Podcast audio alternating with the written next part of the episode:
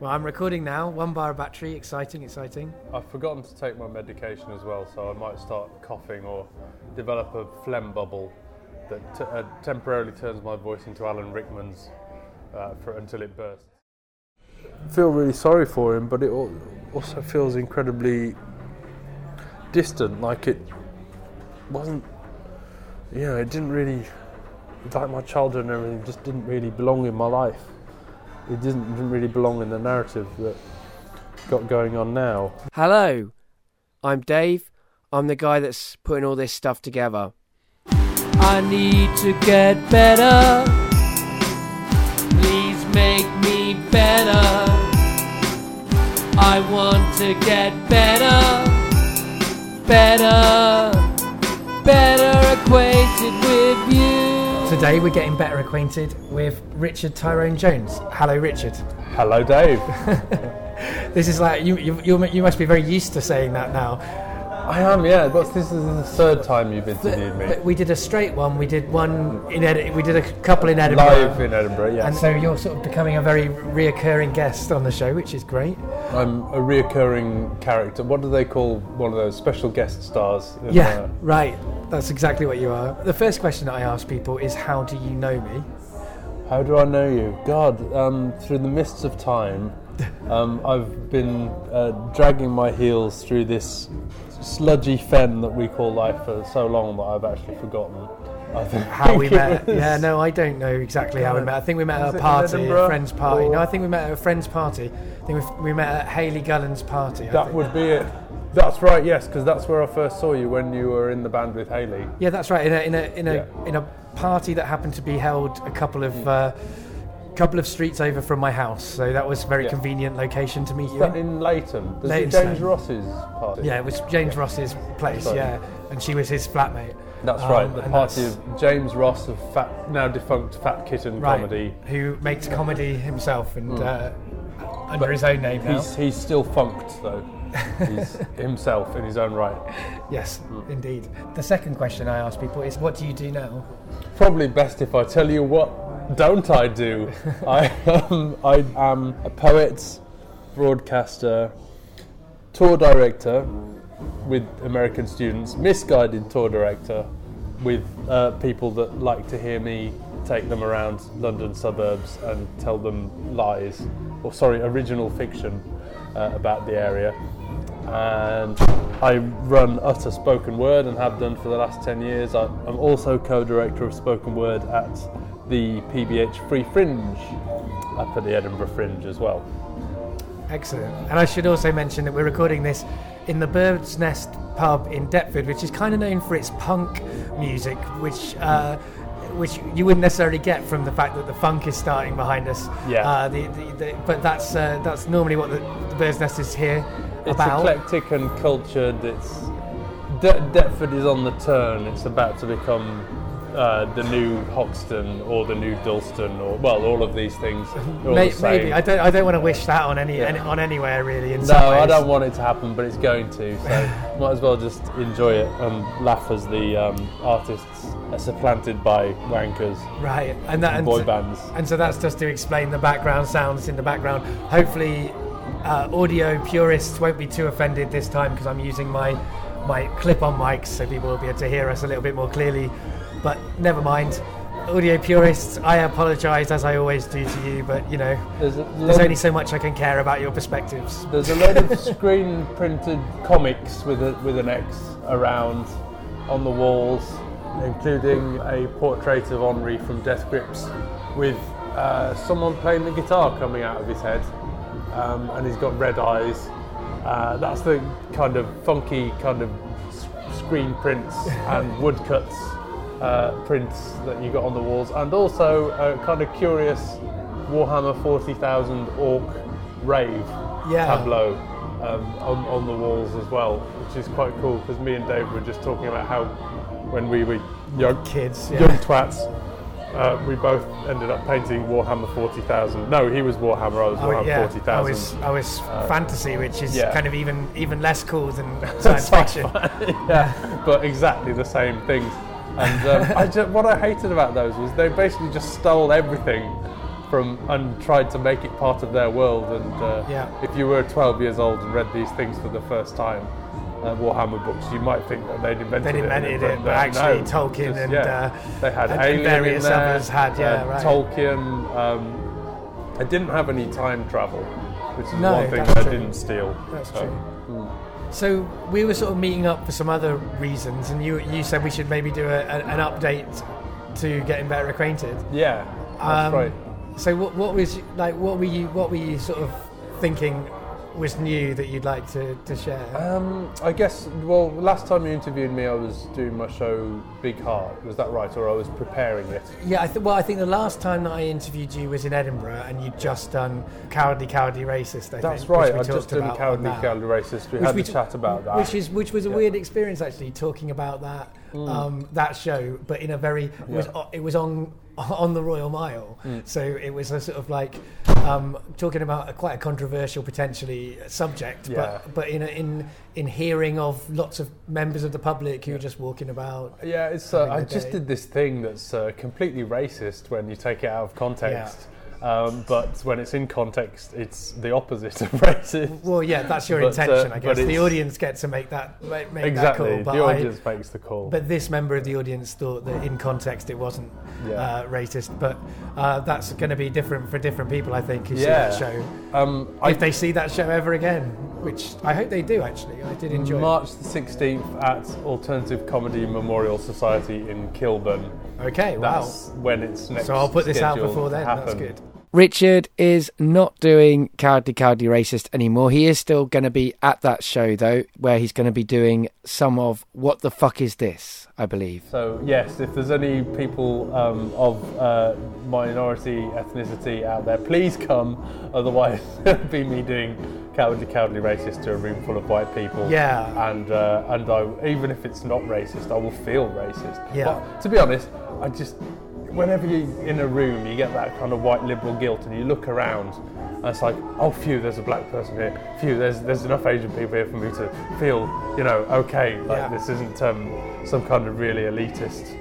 Well, thing. if you're if you're, if, I mean, you yeah. program nights as well as as do I, and yeah. and that's again, I'm I'm I'm sort of desperately trying to get people of colour into into my lineups because I don't want to feel mm. like I'm part of the problem. But at the same time, that puts you into a sort of strange position where you're like running after black people, saying, exactly. "Hey, do you do Please poetry? Come. Do you do yes, poetry? Yes. Oh, you're really good. Do you want to come along right. and do this?" And, yeah. But I mean, ultimately, I think that's an important thing to do, and I think it's certainly important for that show for you to have yeah. mixed audiences. I think that. They'll be split though. The the audiences will be split, whatever their colour. Some of them will find it racist, and some of them won't. I think.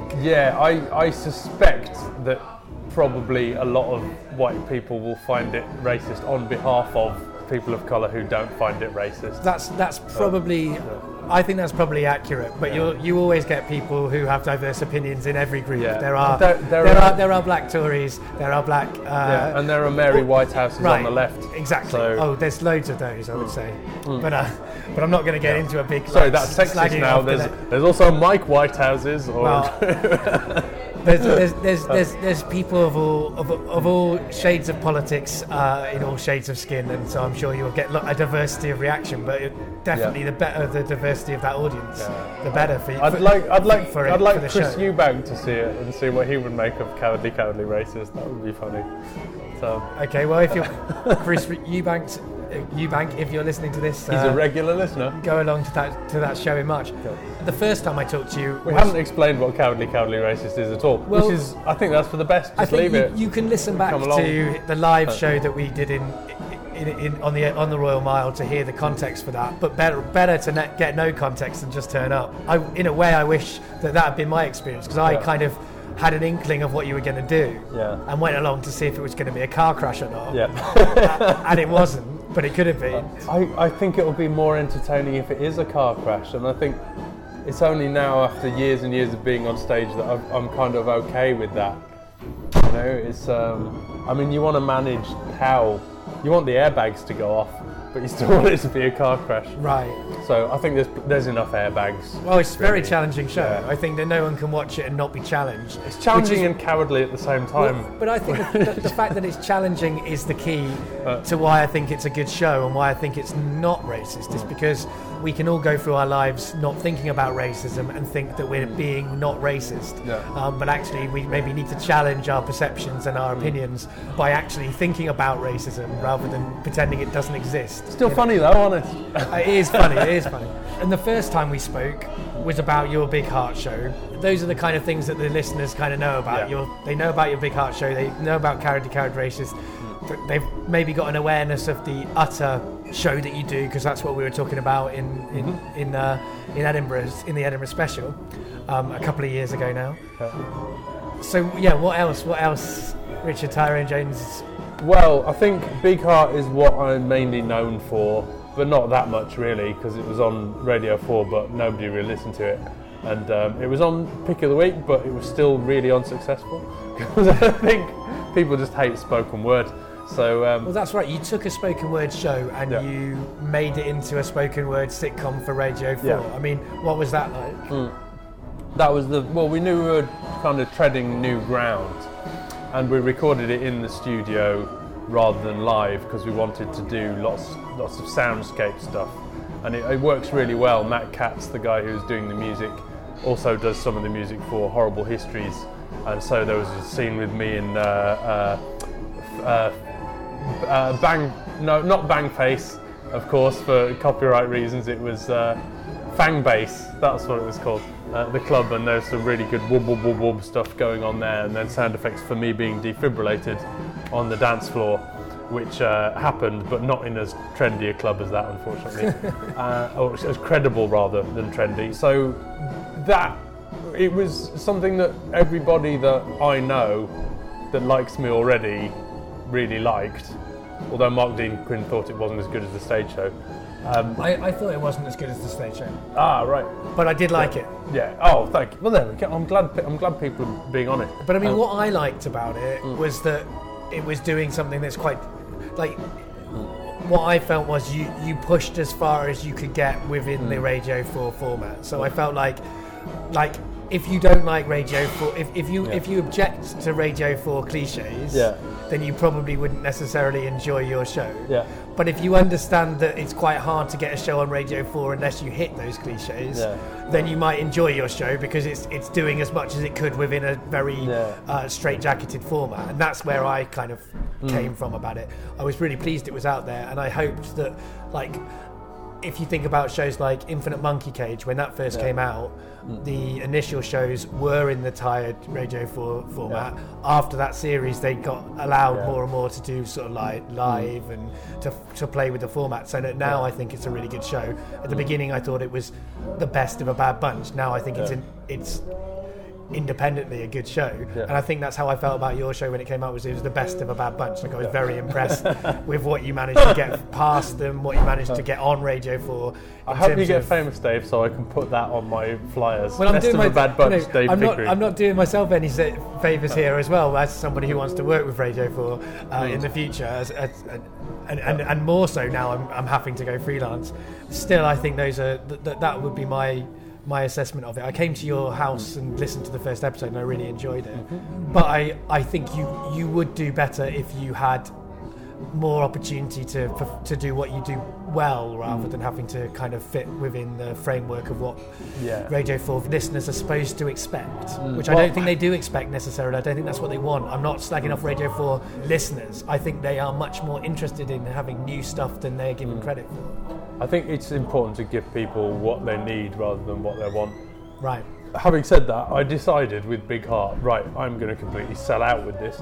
I'm going to pitch it so that it's suitable for older people, because retired people are the ones that heart conditions affect, yeah. and they're the ones with the money and the leisure time to actually come out and go and see shows. And um, it was, I think, about a third of the audience was uh, of retirement age. And I only put one swear word in it, so because uh, I knew that all of the medical terminology and descriptions of what was happening to me in hospital were going to be disgusting enough. Yeah. But you can get away with all of that because it's it's accurate. Yeah. It has been a hit show, but in Canada, people are saying, oh, it's the only hit show with walkouts, because people were walking out just because, even though I warned them that there were horrible medical stuff in it, people have fainted a couple of people have fainted uh, while I've done the show. Probably including you at some points. I mean, I haven't actually. Have you not? I felt like I was going to faint at certain points when the venues have been too hot. But I've just taken a big deep breath, and I've got these special trousers. Zip and, uh, trousers. Yeah, if I can been mentioned on the, the show before. Yeah. There, there we go. go. Um, they're, they're famous. I forget which. I just go on about them so much. Show them to people. Look at my zip trousers. Yeah, Richard. We've seen your zip trousers yeah. before. Yeah, but they're new zip trousers. Yes, no, they're the same platonic pair of zip trousers, Richard. It's generally worked, my plan to sell out. But it hasn't, hasn't made me famous or anything, but it, I am known as that heart failure poet. So my next show, uh, which I've just finished the Wellcome Trust application for funding for, is uh, going to be a follow-up to that called Crap Time Lord, which is going to be about having uh, the implantable cardioverted defibrillator, a, a second heart, or at least a, you know, backup pacemaker, about being uh, how it regenerates you uh, when your heart stops. Um, where you adopt, you fall to the floor and adopt pretty much the pose that the doctor does, with your arms going out like that, and you unleash a barrage of swearing. So why did I chose Peter Capaldi as the new doctor when I'm able to do all of these things myself for a much cheaper price?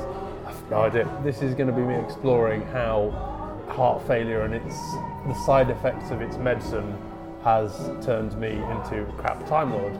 So I hope that the Welcome will be able to get past the fact that I'm comparing myself to um, one of my favourite fictional characters as as a, a kind of a coat hanger, really, for the for the theme, for the science and, and the issues. And yeah, the issues, right. But I've also budgeted one hundred pounds for props, which is going to be a big a big long scarf, basically. Yeah, I think people that are into biomedical technology, the same people that are into science fiction. Well, if you're into science fiction, you're, you're going to be into science fact and, and, and yeah, how yeah, science yeah, fact absolutely. is catching up. So that's that's one of the going to be one of the themes that I'm talking about. And again, I'm going to pitch that to Radio four with Top Dog. But um, it will be recorded live this time, and it will have jokes in it. So I'm just going to sell out even more, really, try and do that. But then if I'm making money from stuff like this, that means that I could also take risks, do stuff like Cowardly, Cowardly, Racist, yeah. and What the Fuck Is This, uh, which I'm also taking up to the Edinburgh Fringe. And you won't really be able to imagine two more different shows. But I don't think it's necessarily mm. selling out, I, mm. because you're doing both those things at the same time, and because it's not like your shows that you do that have popular appeal aren't uh, valuable and yeah. valued shows. Like you, you, you craft them well, you communicate yeah. complicated information in an entertaining way. That's a very valuable thing, and I don't think that's necessarily selling out. Yeah. And you know, it's not easy for you to do your shows necessarily, the ones that are selling out, because they're mm. about your actual experience. They're about your kind of yeah. traumatic events, really, that have happened yeah. in your life. Yeah, I mean, the the, the first few times it's. It, doing Big Heart, it was a little, little bit emotional for reliving all that stuff, but really it was the f- first few times that you rehearse it yeah. and then you're rehearsing it and rehearsing it and rehearsing it and, and you're replacing the kind of real narrative of what actually happened to you with this edited narrative yeah. and so when people start asking you, oh, so what happened, how how are you, you you start launching into bits of the show. Yeah, no, I have that experience become, yeah. with true storytelling myself, so, but like I'm finding that the more more more stories I tell about my, my life, the more I'm just a- answering in stock yeah. phrases when people ask me in general life that aren't, when I'm not on stage, yeah, yeah, yeah. And you sort of start thinking, like, am I am I pasting over my past? Am I sort of like changing my memories into a story, and now yeah. I'll have no memories left at the end of this process, and I'll the just thing, be story? The thing is, you'd never have any memories left at the end of this right. process called True. life anyway. True. And you would probably turn it into stories. And, and memories are, what are happened, me- memories uh, probably are already stories, aren't they? Like, yeah, because yeah, they're not accurate necessarily. So yeah, and we probably give them a beginning, a middle, and an end right. when they didn't have one, right? And we miss out subplots. Uh, because they're not interesting, they're not even though they might right. be, even though they might have actually been critical, they're difficult to explain, so we just leave them out. Yeah, right. So, so I think you're, you're doing all that with your own life narratives anyway. You might as well make some money out of right, it, true especially enough. if you're socially unable to do anything else. And physically, you're, you're not, like, that's one of the, the, the, the, it's a good job you're an artist, because if you weren't, uh, yeah. you you would have a hell of a lot more problems in terms of making any kind of money to sort of support yourself with the yeah. physical, like, conditions that you've got. Workloads, yeah.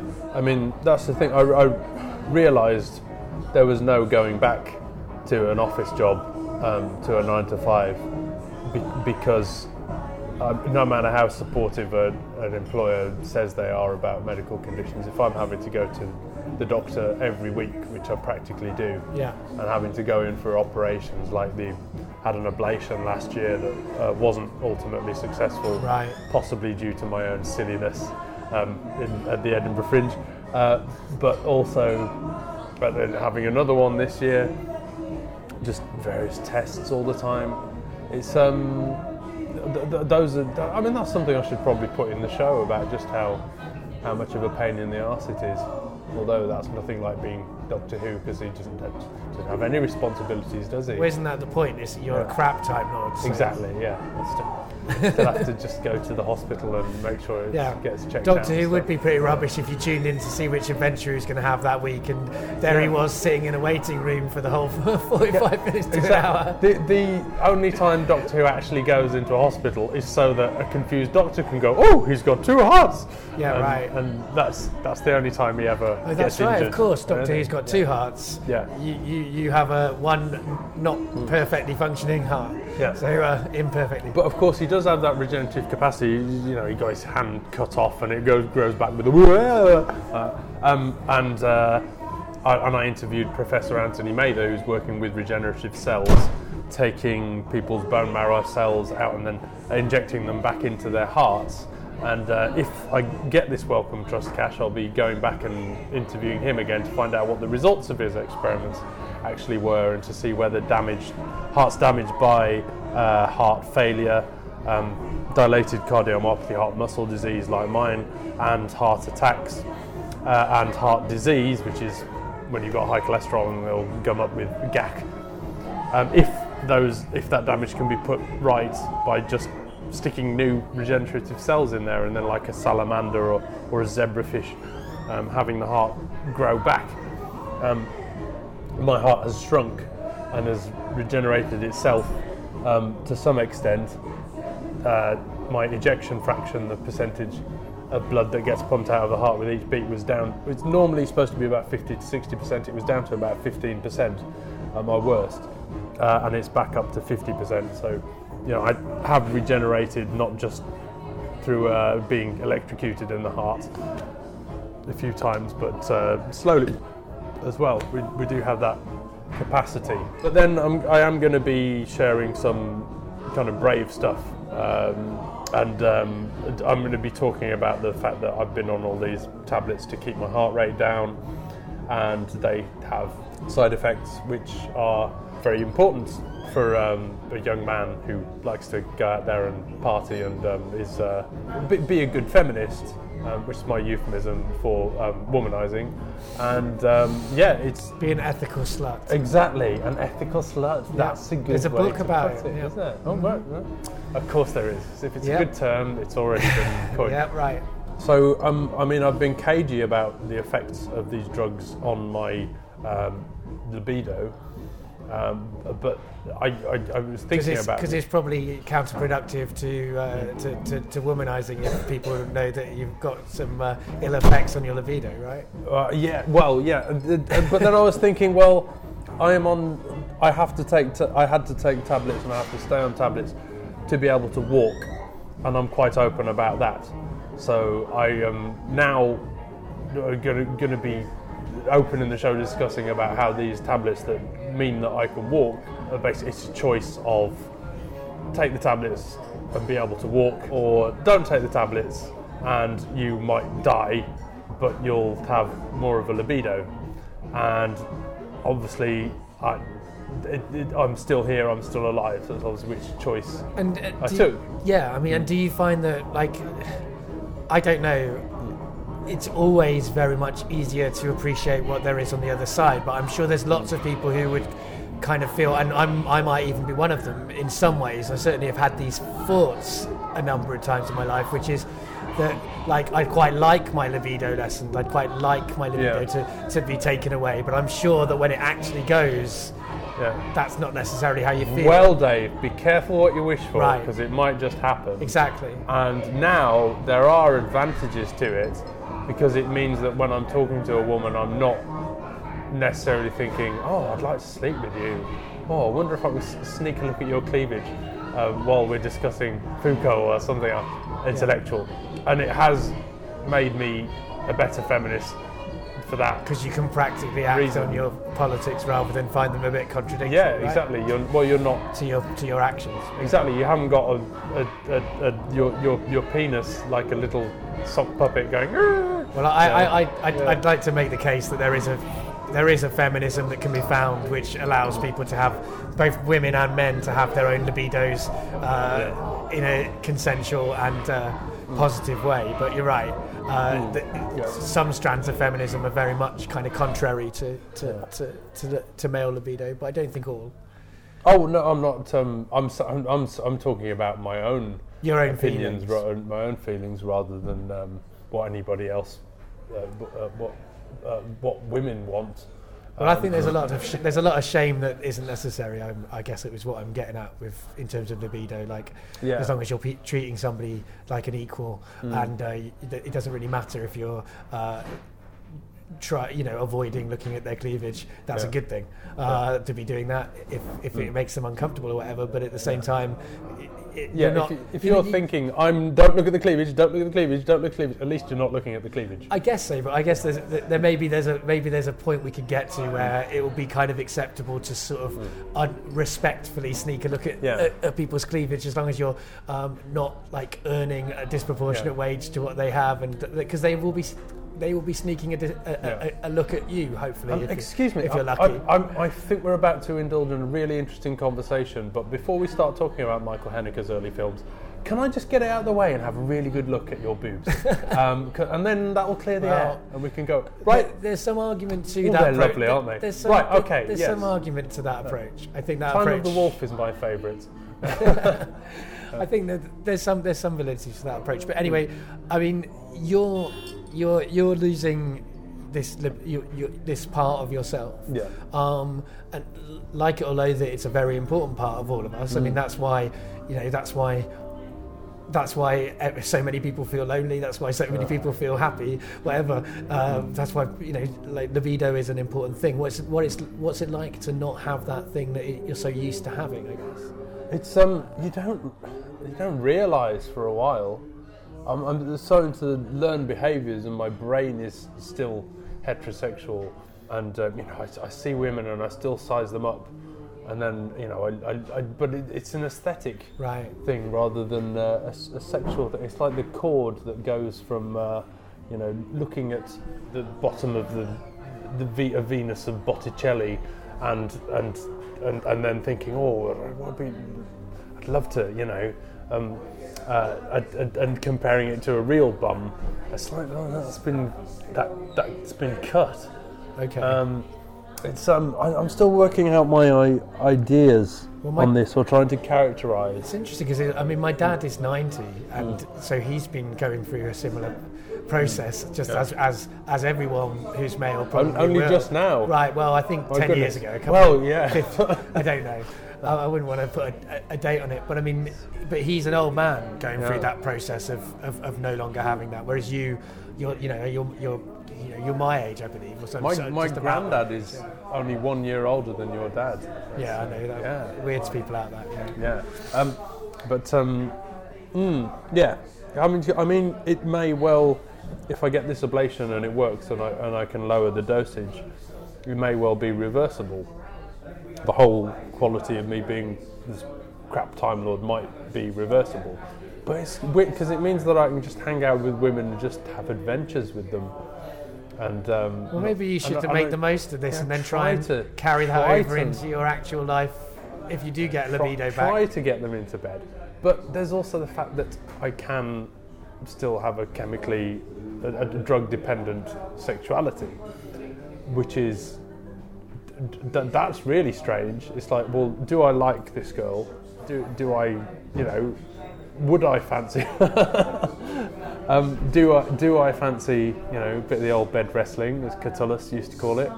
Um, yeah, okay, right. I'll I'll take the sildenafil. Um, that I don't want to, you know, use the brand name because well, everybody be, knows. Yeah, it, yeah. I'll be, uh, pr- be promoting it on, right. on, on the radio, you see, and uh, helping capitalism. Yeah, along. Well, unless they're going to sponsor the podcast, then we're, we're all right. Yeah, I, maybe I should. Maybe I should just say, yeah, I will. If they want to sponsor my show, yeah, then Viagra I will, could be your biggest will, sponsor. Actually, yeah. Right. Otherwise, I'll. It's sildenafil, and that will. I'm not sure which will be better. Which what. Which word rhymes with more other things? Well, surely you just change it up depending on which part, which rhyme yeah. you want to make. You've got to, like, S- options. Sildenafil, give them a pill. Viagra, Niagara. I, I thought there must be loads of poem, comedy poems out there where people are rhyming stuff with Viagra and Niagara and uh, other words that rhyme with Viagra. Yeah, right. But I looked on the, on YouTube and there aren't any. Really? So I pre- presumably could do one. But that would feel really cheesy, so... Yeah. Uh, I hope yeah. that's not a sign that they're really litigious. yeah. It could be, couldn't it?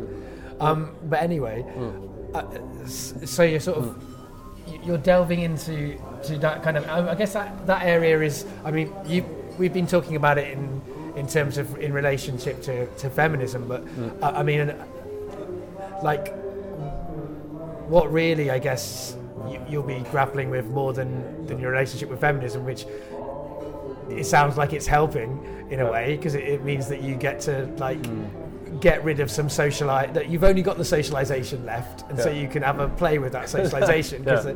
the, the nature mm. stuff's not there. Mm. But, but, but like, that's it's what it would call into question for most of us in this culture mm. is, is is a question of masculinity, right? Of yeah. manhood, of, of are you a real man if you can't... I mean, yeah. we're, I'm...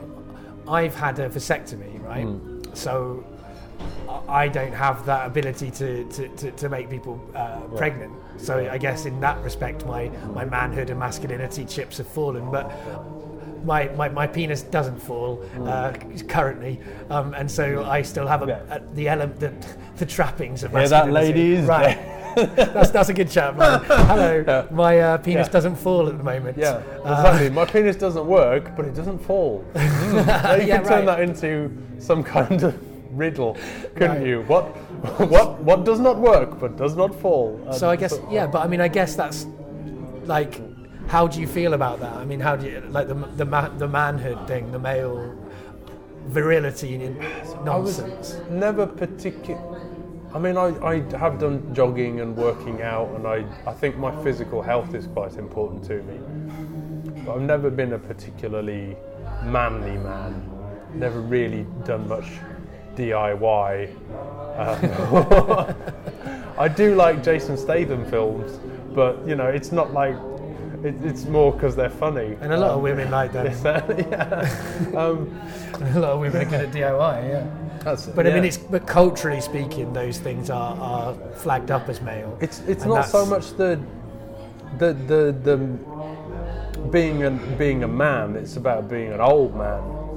Um, and if if I were a woman, and I would have lost my libido on these tablets as well, and and uh, through having heart failure. Right. Um, so it's, it's a human it's, issue. Right? Yeah. It's more about the, the fact that I've suddenly aged about thirty years in in three years, right? Um, or probably, uh, yeah, but it'll be about that'll make me about biologically about sixty-four.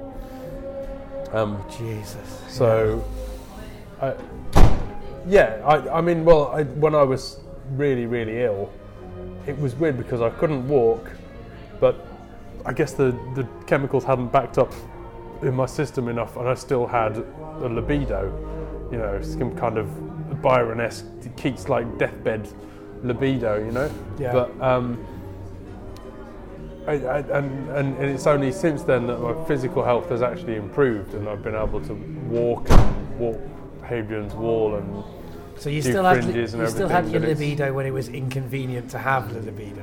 I still had, but, but you've some lost libido, it, yeah, yeah, and you've lost yeah. it now yeah. that you that you could use it. Yeah, right, exactly. And it was it was the, the, for a while it worked. There was a purple patch after I'd just survived. Right. When um, I just I had sympathy um, from uh, women and. You know, they were glad that I hadn't died and appreciated that they hadn't lost me. Yeah.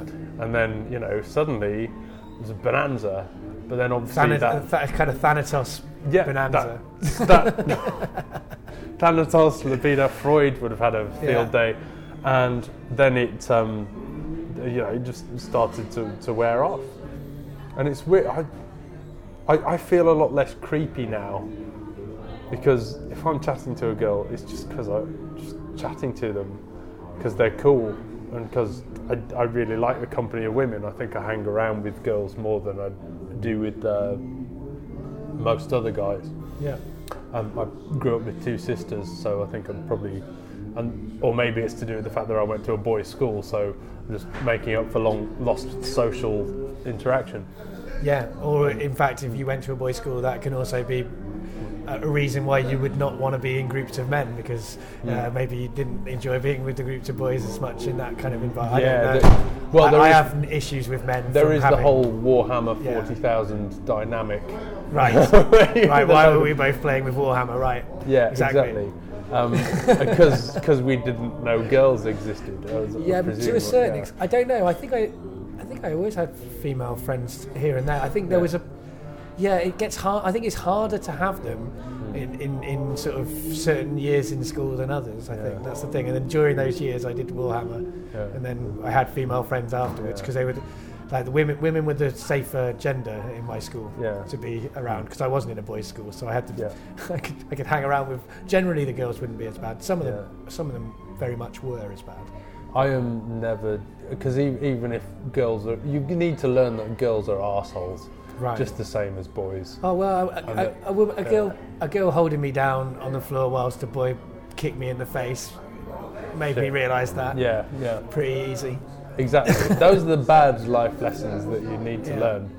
Um, and then and the, you're in this sort of socially complicated situation of you can't really yeah. fight back against that girl because that's violence against women. Yeah. At the same time, she is holding you down on the ground. Oh fucking hell! I would kick, just kick her in the cunt. Unfortunately if, if, if for me, is, my, um, yeah. my unfortunately for me, my my ideals are often get yeah. me into terrible situations, and yeah. that was a, a, one of them. I if someone picked fight a fight back. with me, I I think it's part of not being a sexist, a sexist that you w- you would punch a woman, you know. If she punched you first, obviously. The prob- yeah, obviously you'd. Uh, Or, or tries to hit you first. Well, I think it's the problem is that there's a biological power imbalance, and so yeah. that's kind of yeah. my problem with, with, with it. But at the same time, I not if there's two of I them. I think self, Dave, in, self in your def- case. Self, yeah. Well, yeah, there was more than two. Mm. Um, but but yeah, no, I mean, and that was a teenage experience. I probably would handle it differently now. Like, yeah. uh, it wouldn't happen to me now, yeah. so it's not an issue I have to mm. worry about now. But anyway, I mean, like. Yeah, I mean, I, I agree that you should uh, remember that women can be just as big a dickheads as, as men, yeah. for sure. Like, uh, that's that's equality, right yeah, there. I didn't know that. I forgot. You know, I, I I didn't know that as a. I, I was very socially isolated at primary school as well. So then I just kind of went on all these romantic inner fantasies about girls at my school when they were. Com- Com- you know, completely un- unworthy of all this crap that I was thinking up inside my overactive, withdrawn imagination. Yeah, and there'll be a withdrawn girl yeah. in the same class doing the same thing about the boys who are not yeah. worthy of her, and neither of you will talk to each yeah. other. Yeah, exactly. And it's only when you finally get into your twenties that you start to do that kind yeah. of thing. Or when you go to university and there's actually some clever people there, and yeah, then you realise... So just going, I mean, you know, so it's always end up boasting. When you go to Cambridge, you suddenly realise, you know, oh, we're on the top two percent, and uh, and um, you, you, you do realise, oh my goodness, that here are the rest of the uh, um, kids who uh, were top of the class in their shitty school. um, and uh, have been isolated for ages. Right. And now we're all, all together in um, one of the more liberal colleges of Cambridge, or I'm sure it's the same as Keble in Oxford. Um, and then, and then you're, but you're surrounded by a load of toffs who've just um, had the best education money can buy and have all the confidence, and you're there biting your nails, deciding, oh, what class am I? I don't know. Uh, no, uh, at least you're finally together. Yeah, exactly. Yeah, yeah no, that mm. must that must be an interesting experience. I mean, I guess that's. Ex- It's a similar experience you have if you don't go to Oxford or Cambridge, you know. Like yeah. You, you yeah, go true. to a, a, mm. any any university, hopefully you'll yeah. find some people who are the, yeah. the people who you never found in school who yeah. were like you. Although I did, well, I was lucky in, in mm. late on in school, I did meet meet people who yeah. remain close friends. This will probably mean nothing to anyone under about twenty-seven because that's listening to this podcast, because they're just thinking, what, you weren't able to find people that were into the same things as on you? Why line, didn't you just go line, on the right, internet? Right, right. Well, there wasn't the internet. No internet then, yeah. As, yeah, it was... My God, those were the dark ages, weren't they? But yeah, I, yeah. I, I think that's true, although whilst the internet now allows people to find each other, it's mm. not just each other they find. So there is a lot more like abuse as well that goes on through the internet as well. And if the bullies at my school, I often think if the internet had been around when I was at school, yeah. I, I would have been destroyed because I wouldn't have been able to leave it, right? Uh, school was hell, but I could leave it and be be free. But but I would be going from that school to home, looking at my Facebook and getting yeah. the same kind of vile abuse on the spe- on Facebook because I'm getting in the corridors, well, and that would be the fucking end. I would have. I, I don't think I would have made it through. Right, I gotta say. Well, you, uh, and I feel for the teenagers un, now unfriend, for that reason. Unfriend people, but then you, you're a teenager and you think you really think it complicated means, when you're a teenager, isn't it? To you think it, you think it means everything, don't you? Uh, something that happens one day. You you, you need. Um, We need just lessons of therapy in schools, yeah, I think. I think that's just to fair. Teach people, it's not going to... I mean, I first had um, cognitive behavioural therapy when I was twenty-one, and it was a massive help because it was just like, here's some common sense lessons. Right. And um, you, I just, it's like, well, am I going to care about this in six years' time? No. So am I going to care about this in six months' time? No. Am I going to care about this in six weeks' time? No. So given that I'm not going to care about it in six weeks' time, am I going to care about it in six days' time, six hours' time? And then you just think, oh, I don't really give a shit about what's happened. I mean, it feels bad, but keep things in perspective. Obviously, you've not been alive for very long, so yeah. you can't keep anything. You don't have the perspective. Yeah. And everything is so important, it mm. feels like then. And in fact, that that remains. I mean, I I, I had C B T... went to C B T stuff when I was thirty-one, um, and that was to combat similar kind of emotional states that I had when I was a teenager. I yeah. just, I ha- I already have more control over them, but I want, yeah. I want as much control yeah. as I can. Um, and keep at it, and don't yeah, go down yeah. the route of Freudian, Freudian, Freudian, Freudian psychotherapy. Yeah, you Freudian slipped yeah. there. Yeah. No, I, did a, I did a Freudian slip.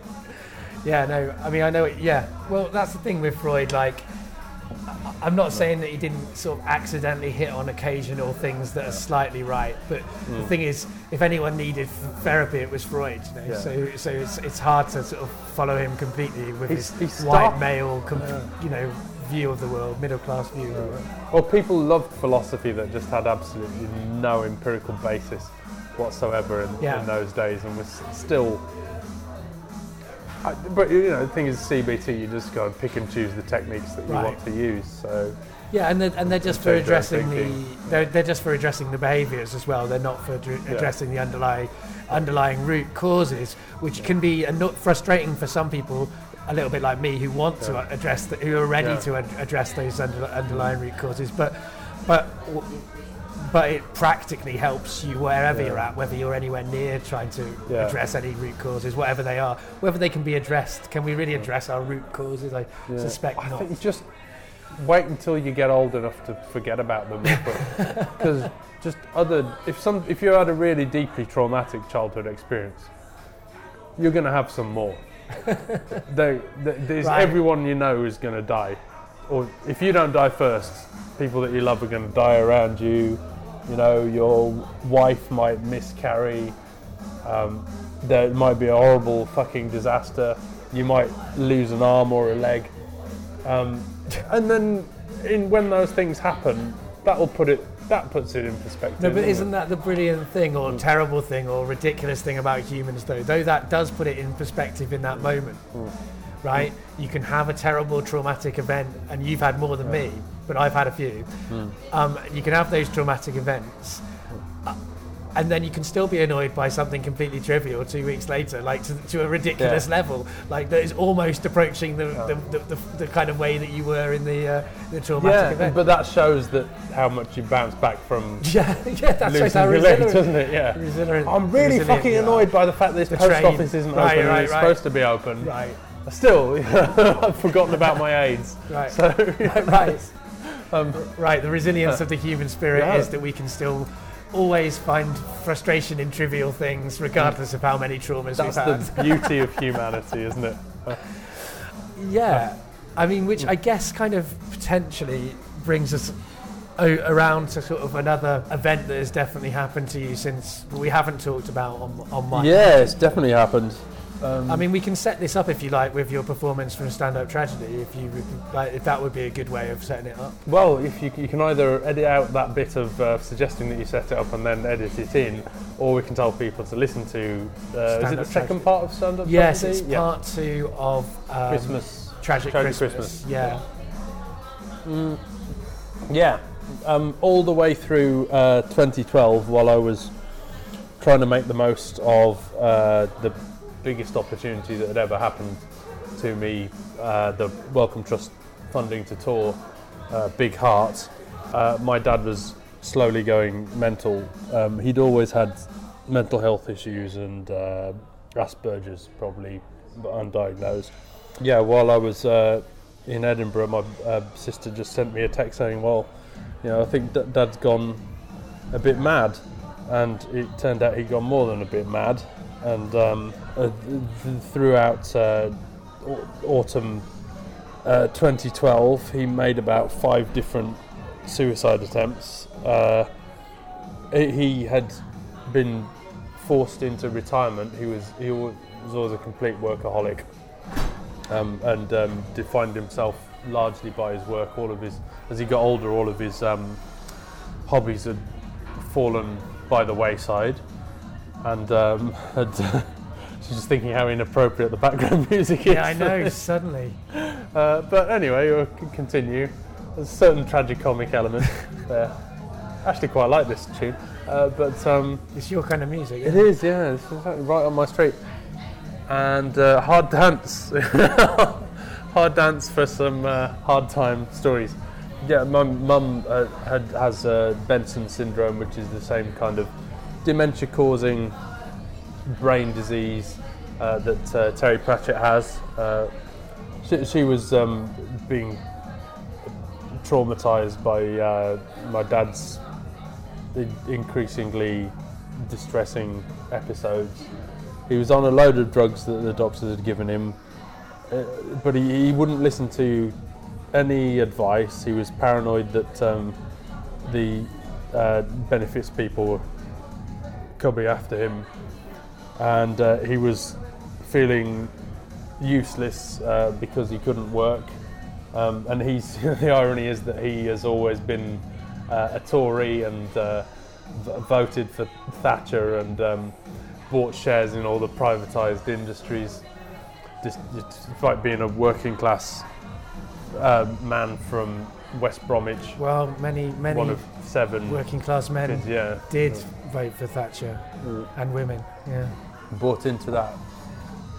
Um, and um, yeah, I mean, but they they just um, they, all that kind of rhetoric of being on the on the scrap heap, and uh, he, he he he got um, redundancy from one job, but he kept on fitting blinds. But then when he needed a, a double hip replacement. That he, he was actually recovering physically from that very well. Then I got heart failure, and um, the house flooded while we were in Cyprus, and these little things kind of helped to push him further and further to the edge, because he he liked routine and he wasn't very good at coping. but he also he was also a hoarder and used to keep lots of all every copy of the Daily Mail that he bought. He was trying, if he saw something interesting in it, he would keep the whole paper.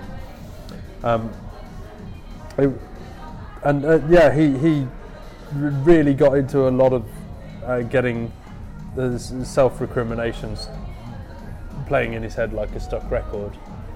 And um, yeah, it didn't help that all, all he ever read literally was the Daily Mail. He never, never read any books or uh, any other papers, except maybe the Express if they didn't have the mail.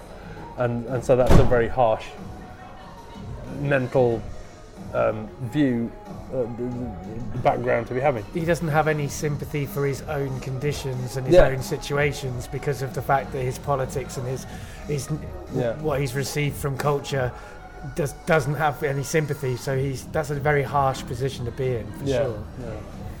It is, and um, he was.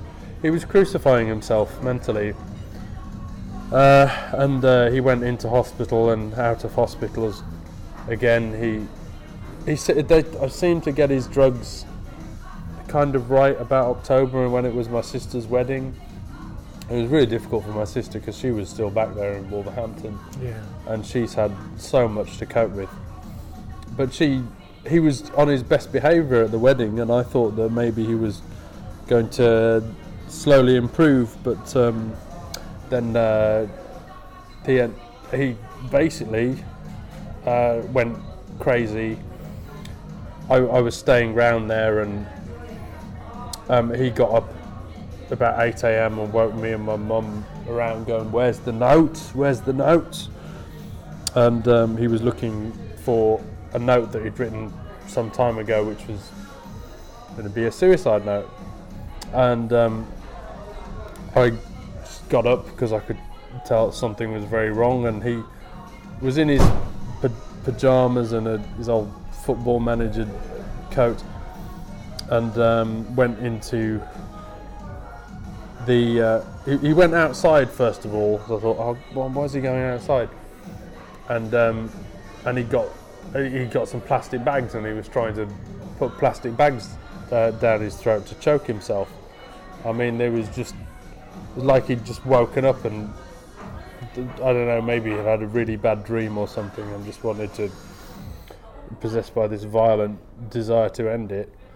Um, or it, maybe it was, I mean, he was completely deranged. Yeah. It wasn't like I'm, it wasn't just depression. No.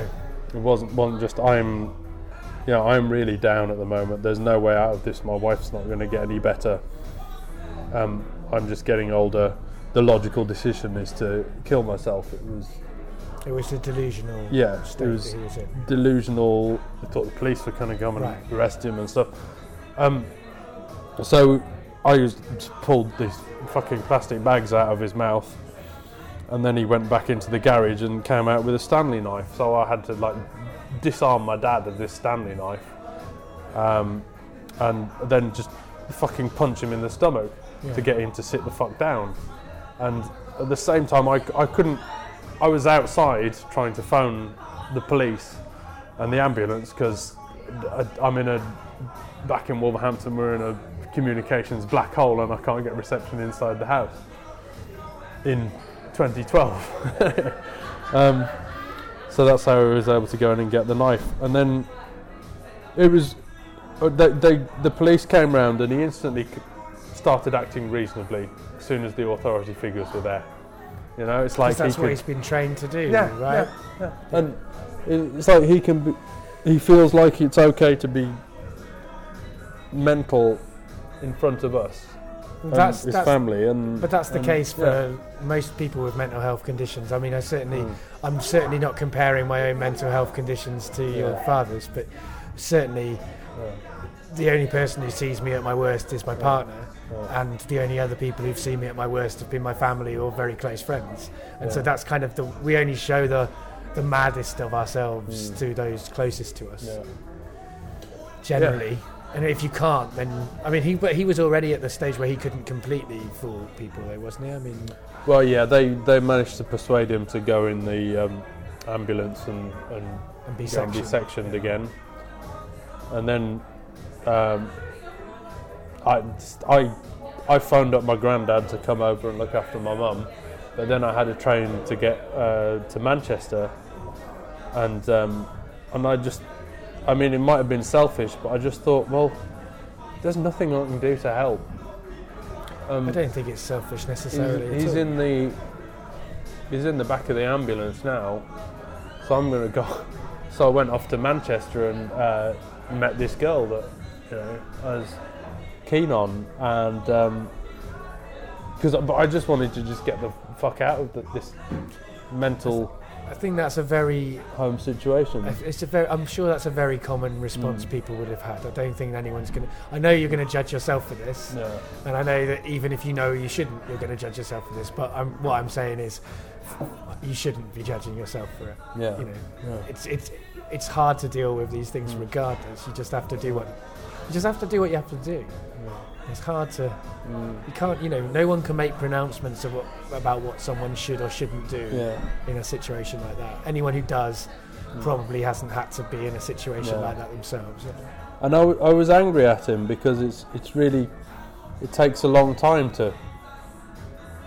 for it to sink in that someone has completely changed and isn't the person that they were before. And it, well, even before, I was always angry at my dad because he was not a consistent uh, figure. He's never there in childhood, so I'd always been angry at him, and it's very difficult to turn that off. Right, yeah. I'm not angry at him now. Uh, what would be the point? Now that he's gone. Yeah, yeah, exactly. I just feel really sorry for him, but it also feels incredibly distant. Like it wasn't, you know, it didn't really, like my childhood and everything just didn't really belong in my life.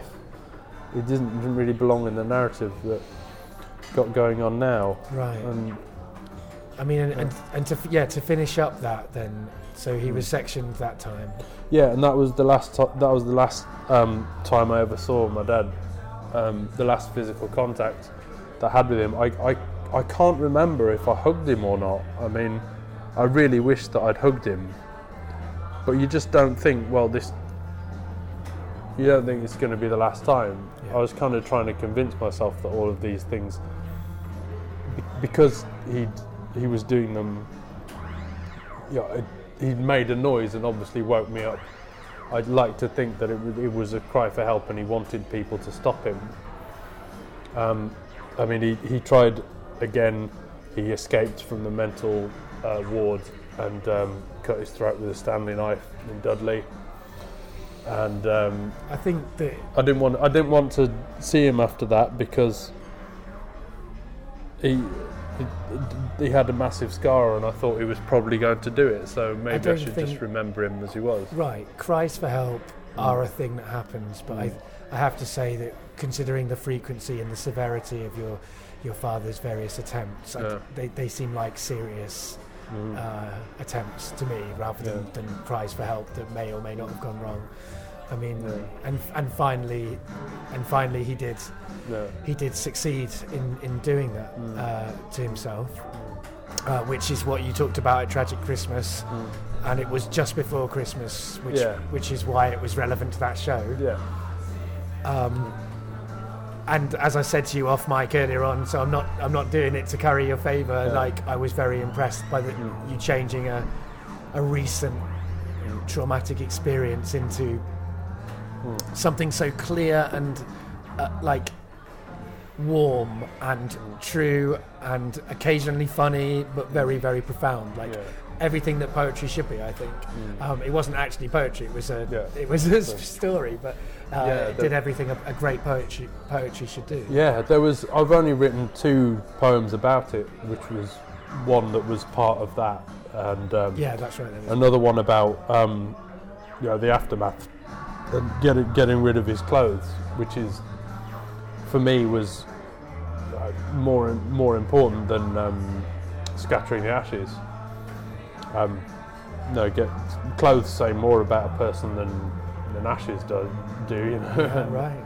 And uh, taking them off to a, a town that was far away enough um, that uh, you know. you, the, the clothes wouldn't turn up you again. See them on some charity shops, because me and my sister love shopping in charity shops. Right.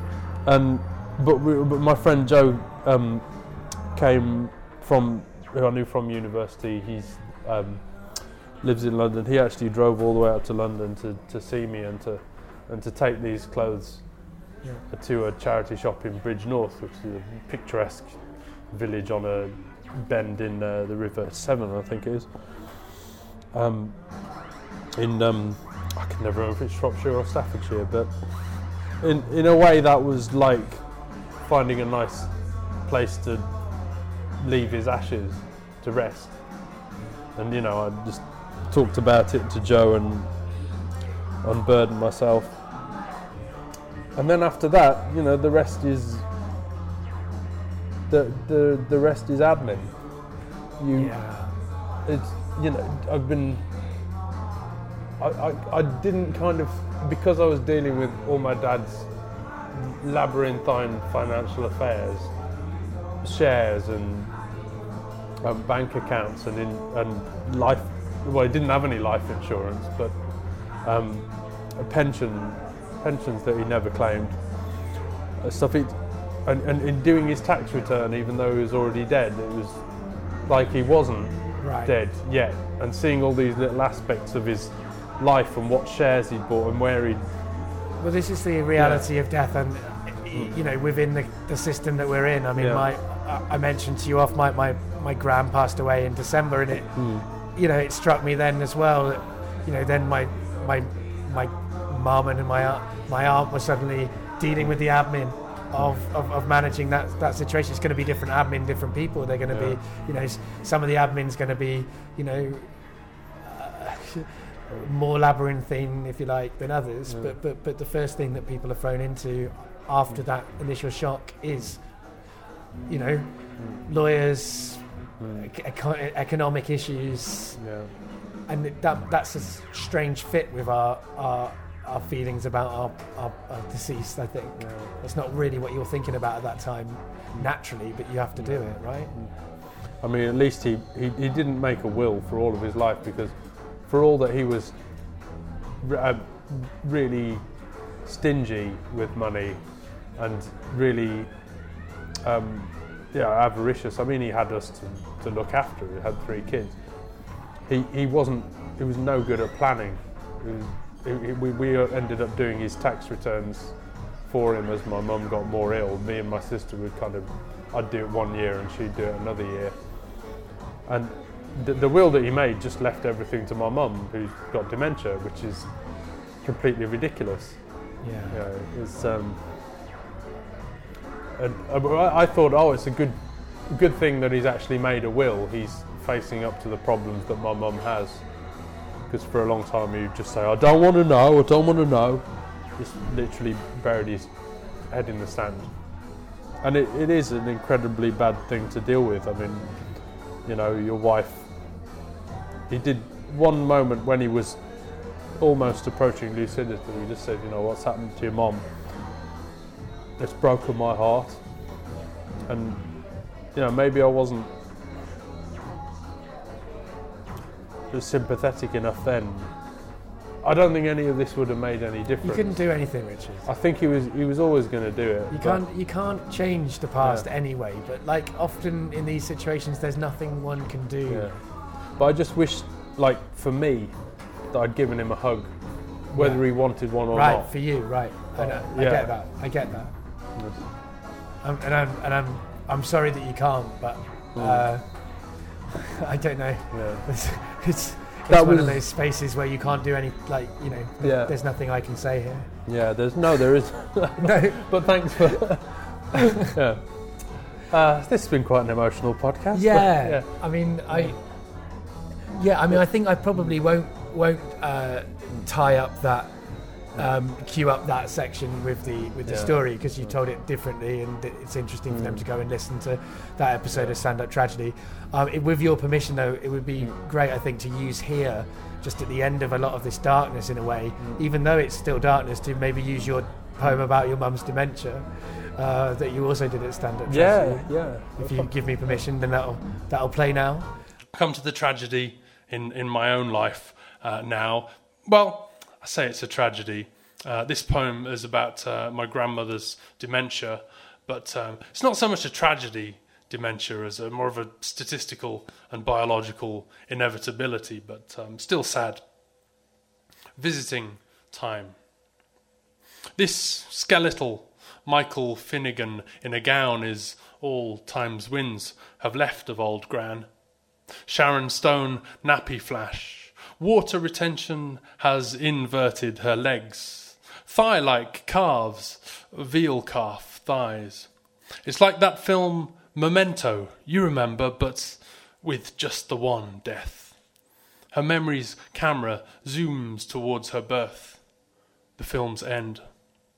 And every five minutes, a new time traveller teleports into her body, the pod from sixty-eight, sixty-seven, sixty-five, and we explain it all again. What year is this? Role-playing. I'm her nephew, son-in-law, sisters are daughters, she's got to see her dad. Playing happy families, the old maid shuffles the pack. The songs she sings are from the war. Her vision's gone. Can't see past nineteen forty-four.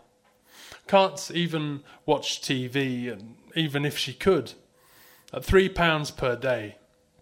They're all turned off and to the wall. Neglected patience.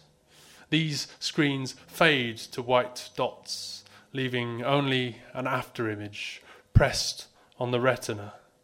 A song stuck in the memory of those about to leave. Repeats. All just repeats. Visiting time is over. Cheers.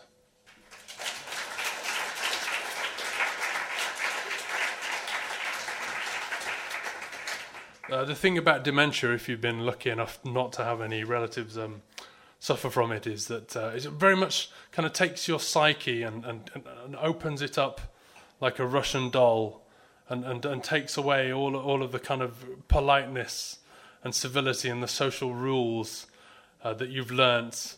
And then a little bit further in, it takes away your ability to remember people's names or, or what they've been doing.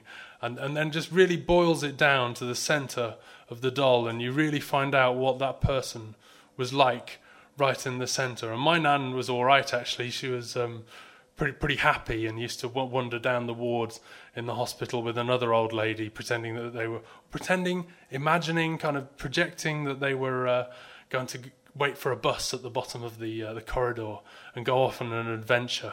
And uh, it was actually quite nice. Um, Unfortunately, as I say, it's a genetic inevitability. Uh, my mum now has um, very similar kind of dementia, Benson syndrome, uh, which is the same uh, kind of dementia that uh, Terry Pratchett has, where you kind of forget the, the words for things and you lose all your motor skills first, but it still maintains your interrelationships, and she can still, thankfully, remember who people are, and, and, and that she loves them, and uh, and little things that they've been up to, and, and still it's still a joy. So the last question I ask people is, do you have anything to plug? So that's a weird moment to plug things, because you've just been talking about dark things. But I've got so many things to plug.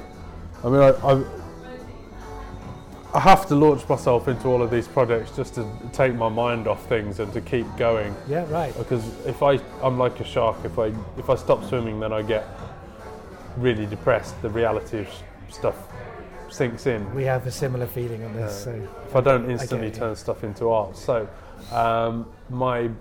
When is this going out? What's the date? Uh, well, I'll definitely put it out before your March thing for the Cowardly Cowardly Racist. But right, that's, yeah. I've got, I've definitely got the next couple of weeks sewn up, so it won't be for a few weeks. But we can we can put it out end of February if you like. Um, I think apart from Cowardly Cowardly Racist on March seventeenth at Alternative Comedy Memorial Society in Kilburn. As I said earlier, he's no longer doing Cowardly Cowardly Racist, and instead will be doing some of What the Fuck Is This? The most important thing is going to be our mini Edinburgh Festival.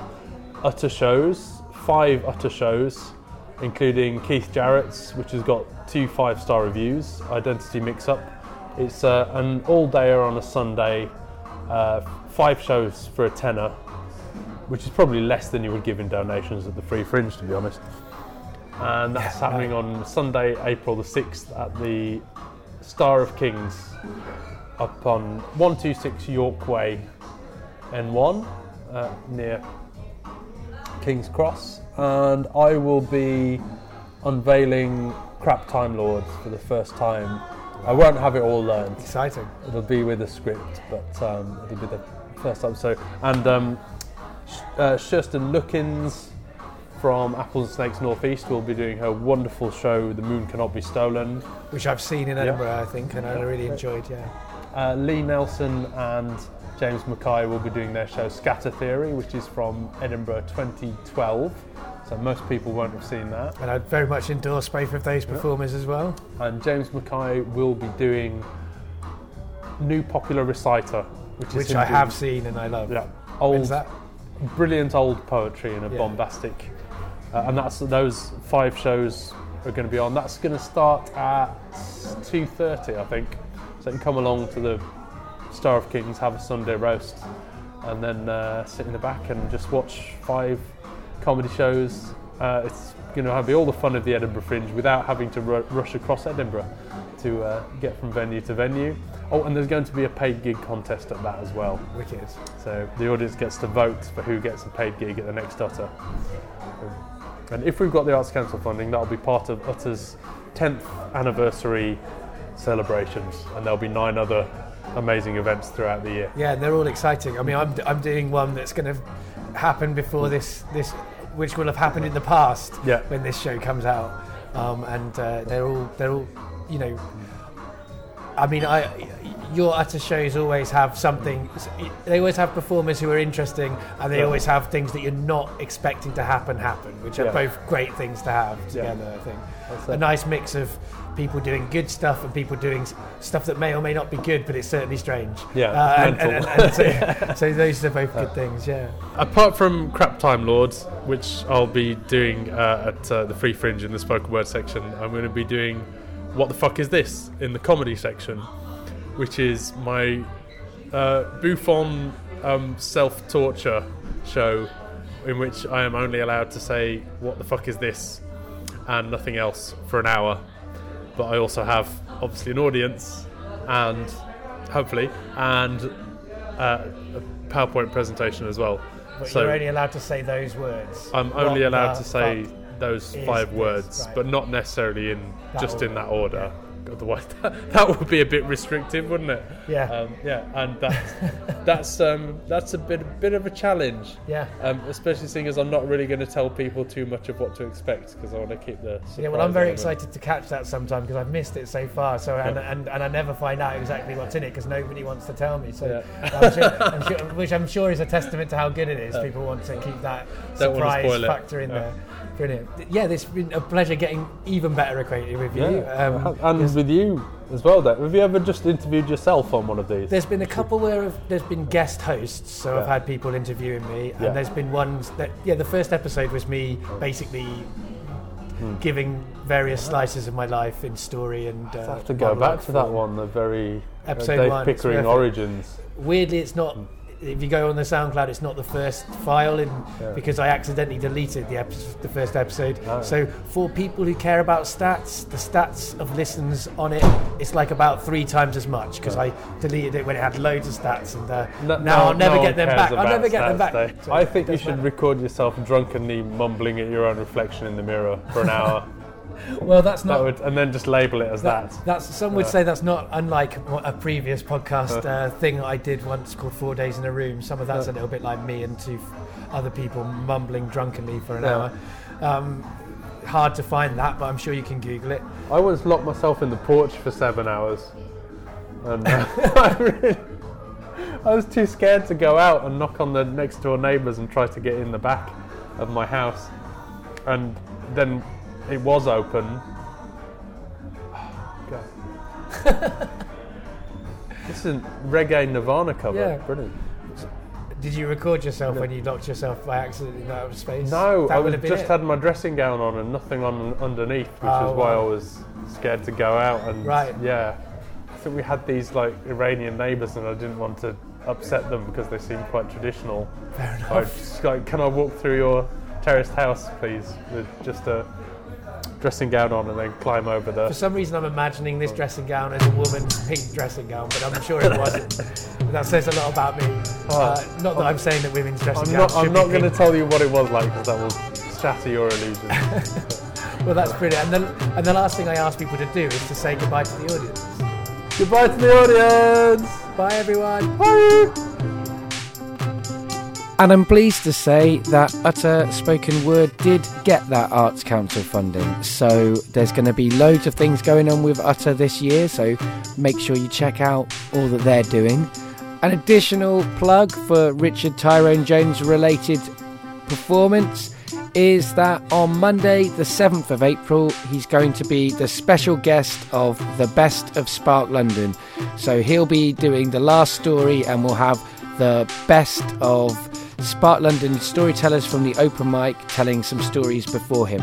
The Best of Spark London nights have been really great. They're at the Canal Cafe Theatre near Little Venice at seven thirty. That's when it starts. So get over there and get your tickets. It's w w w dot spark london dot com, or you can get tickets on the Canal Cafe Theatre's website, which is canal cafe theatre dot com.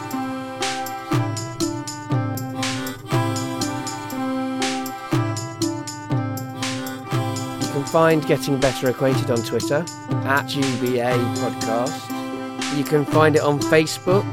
It's Getting Better Acquainted. Have a search on Facebook and like it.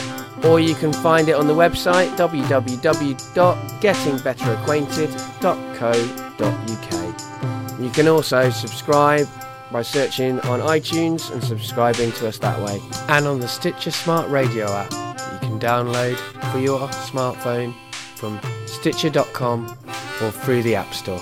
There are lots of ways to get better acquainted.